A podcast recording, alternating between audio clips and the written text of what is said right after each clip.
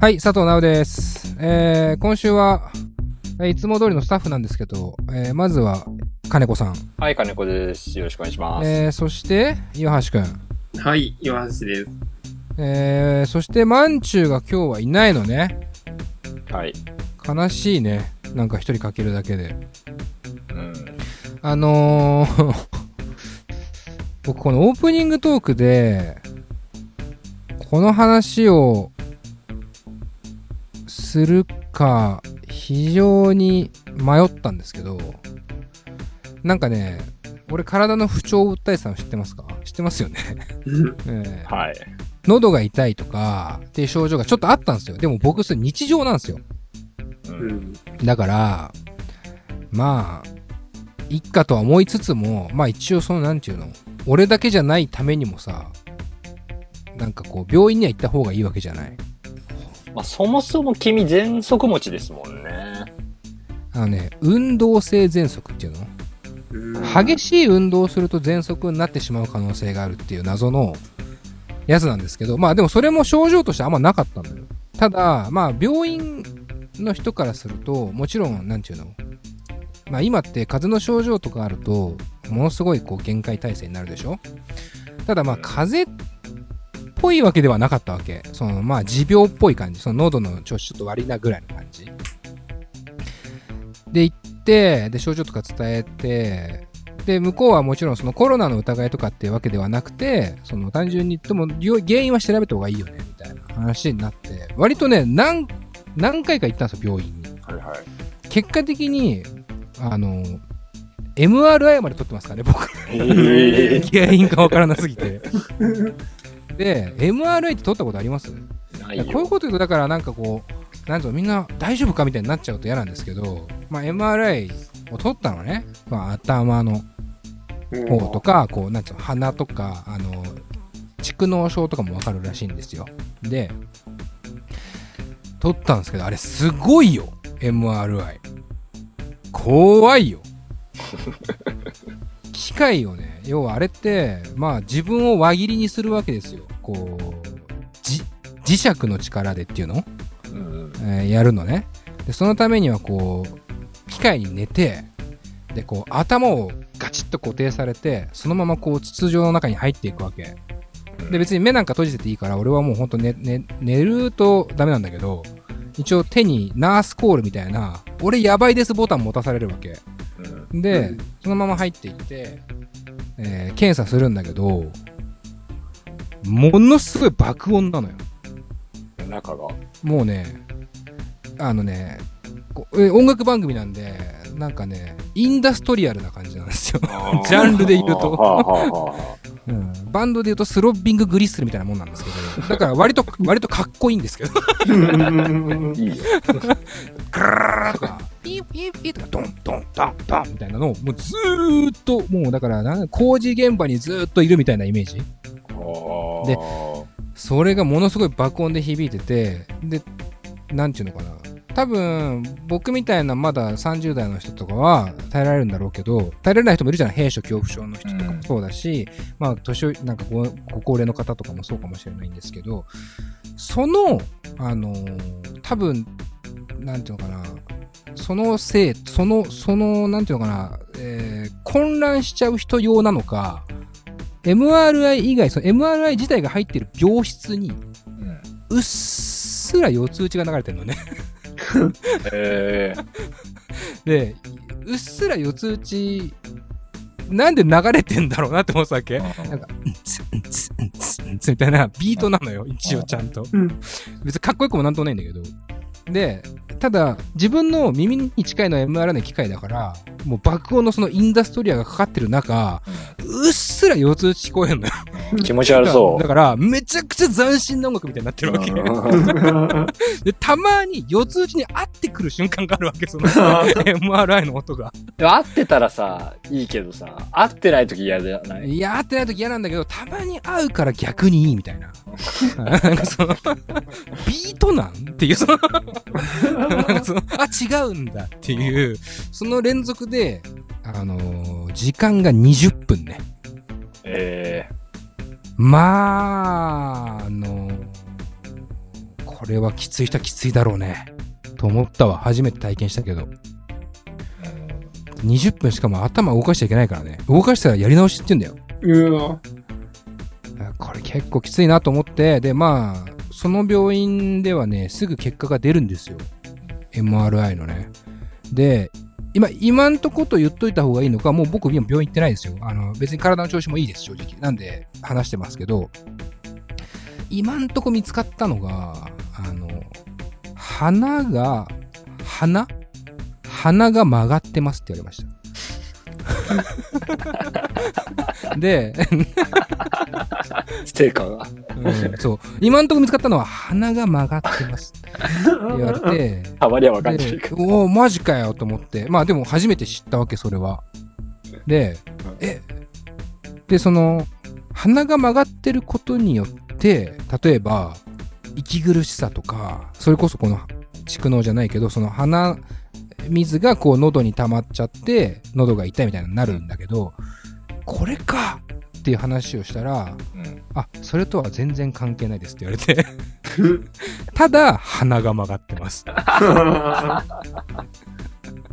の逆にじゃあ、あじゃあ今後、なんかこれどうしたらいいんですかっていう。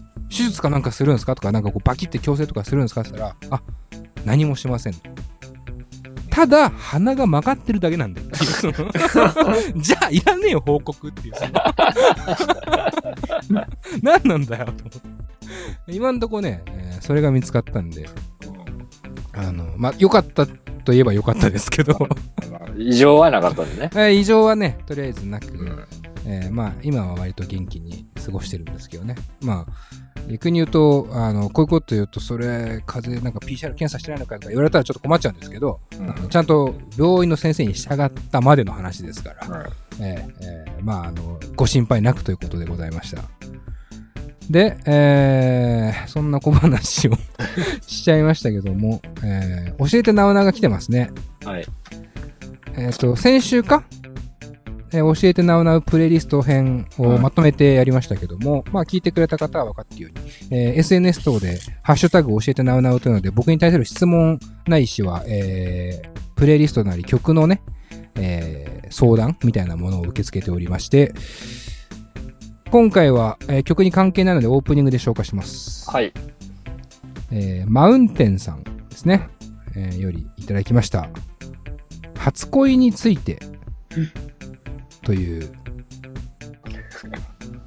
初恋についてという、本当に知りたいですか？僕は金子さんの初恋も岩橋くんの初恋もあんまり興味がないですけど、俺もないですう。ー ん初恋ってでも難しいね。いつよを。幼稚園の先生とかよく言うもんね。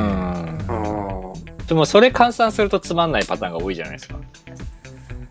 それで言うとね、初恋と言っていいか、その初の男女を意識した関係というか、うん。僕ね、あの、バイオリンを実は弾けるんですね、多少。うんでちっちゃい頃にバイオリンやってたんですよ。中学生ぐらいまでやってたのかな。で、バイオリンってお金持ちがやるイメージあるでしょ。うん。で、ただ僕んちはそんなに別にお金持ちじゃないんですよ。万年平社員のサラリーマン親父なんで。ただ、その教室にいる人たちって、ガチのお金持ちがいるんですよ。ーで、そのうちの一人の女のひ人に、うんえー一回言われた衝撃の一言で僕は恋をあの経験したって恋というか、まあ、その男女関係を経験したんですけどあの私付き合ってもいいよって言われたのね。いくつの時に誰、何歳ぐらいえーっとねそれが中12ぐらいかな。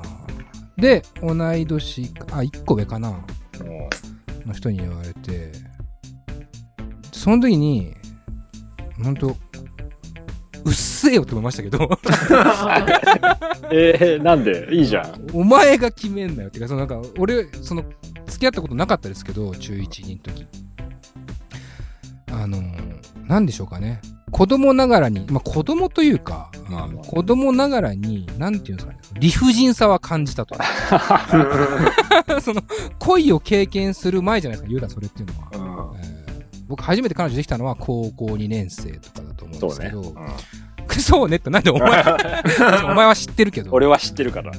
あのーなんていうのかね、そういうことを経験する前でも、一応、それはおかしいと思ったんだろうね。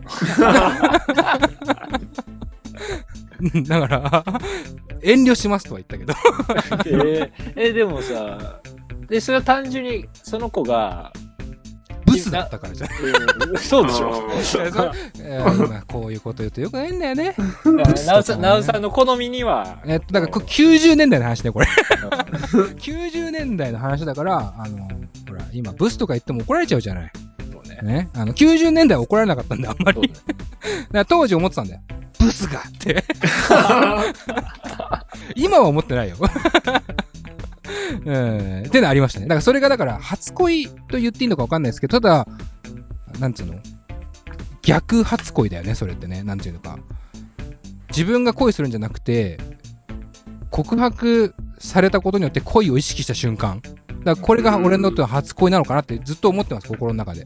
告白、まあ、だからサインを出してきたわけでしょ？そう、男女のサインを出してきたっていうね。うん。これ本当に、本当に嫌な思い出ですね。という、まあ、初恋についてですから。どうでもよかったな。ああ、本当にどっちでもいいですね。高校の時にできた彼女についてはまた、じゃあ、後日。またいて。うん、よくフジロックで会いますけど。えー、じゃあ、また、引き続き、教えてなうなう。あの、初恋とか、なんつうのかな。男女のこととか、あの、くだらないことは聞かないでください。もうちょっとなんか、答えやすいことにしてほしいなっていう感じもしますけど、まあまあ、でも遠慮なくね、あのハッシュタグつけて書いてください。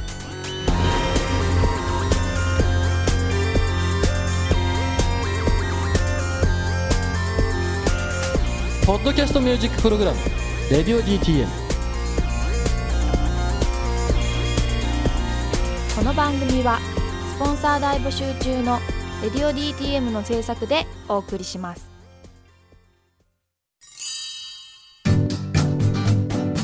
現在レディオ DTM では番組で流す CM スポットの枠を販売しております。毎月3万件を超えるアクセス数がある音楽番組を使って効率的にイベントの告知や企業 PR などをしてみませんか？詳しくは番組サイト内の特設ページをご覧ください。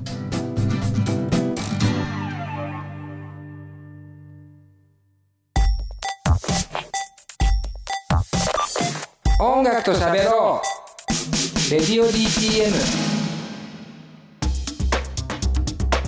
さあというわけで、えー今回のゲストでございますが、えーレディオ DTM としてはもうおなじみ中のおなじみじゃないですか、えーサイト出演回数狙えるレベルですよね。いや、下手したらそうかも。下手したらもうそうかもね、えー本当に僕らしかインタビューをしないというおなじみのラッパーでございました ウェブのクソ野郎来ますよ。やっぱ来ますよ。あの、ウェブクソファンからすれば、いつだと。いつ呼ぶんだと。そうね。でもリモートになったじゃないですか。そうなんです。収録が。ええよく考えたら最適者だったよね。もう本当一番に声をかけるべきでしたね。うん僕ら拠点が東京なので、まあ東京の方は、まあ別にお会いすることも可能は可能なんですけど、えーまあとはいえね、配慮してリモートにはしてますが、あウェブクソは今仙台うん。に住んでいるので、まあ一時期東京にも来てましたけど、今は仙台なので、物理的な距離感はあるんですよ。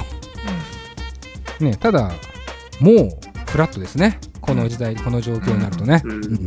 なので、えーそしてさらに、えー、ウェブのクソ野郎が6月の頭ぐらいかな、に新作をうんリリースしたということで、えーしかも、今までは何十曲もあるね、アルバムばかりだったウェブクソが EP を出したと。うん。で、まあ、この辺の話は、えー実は、えー前回とか前々回のインタビューとかでも多分ね、話してるはずです。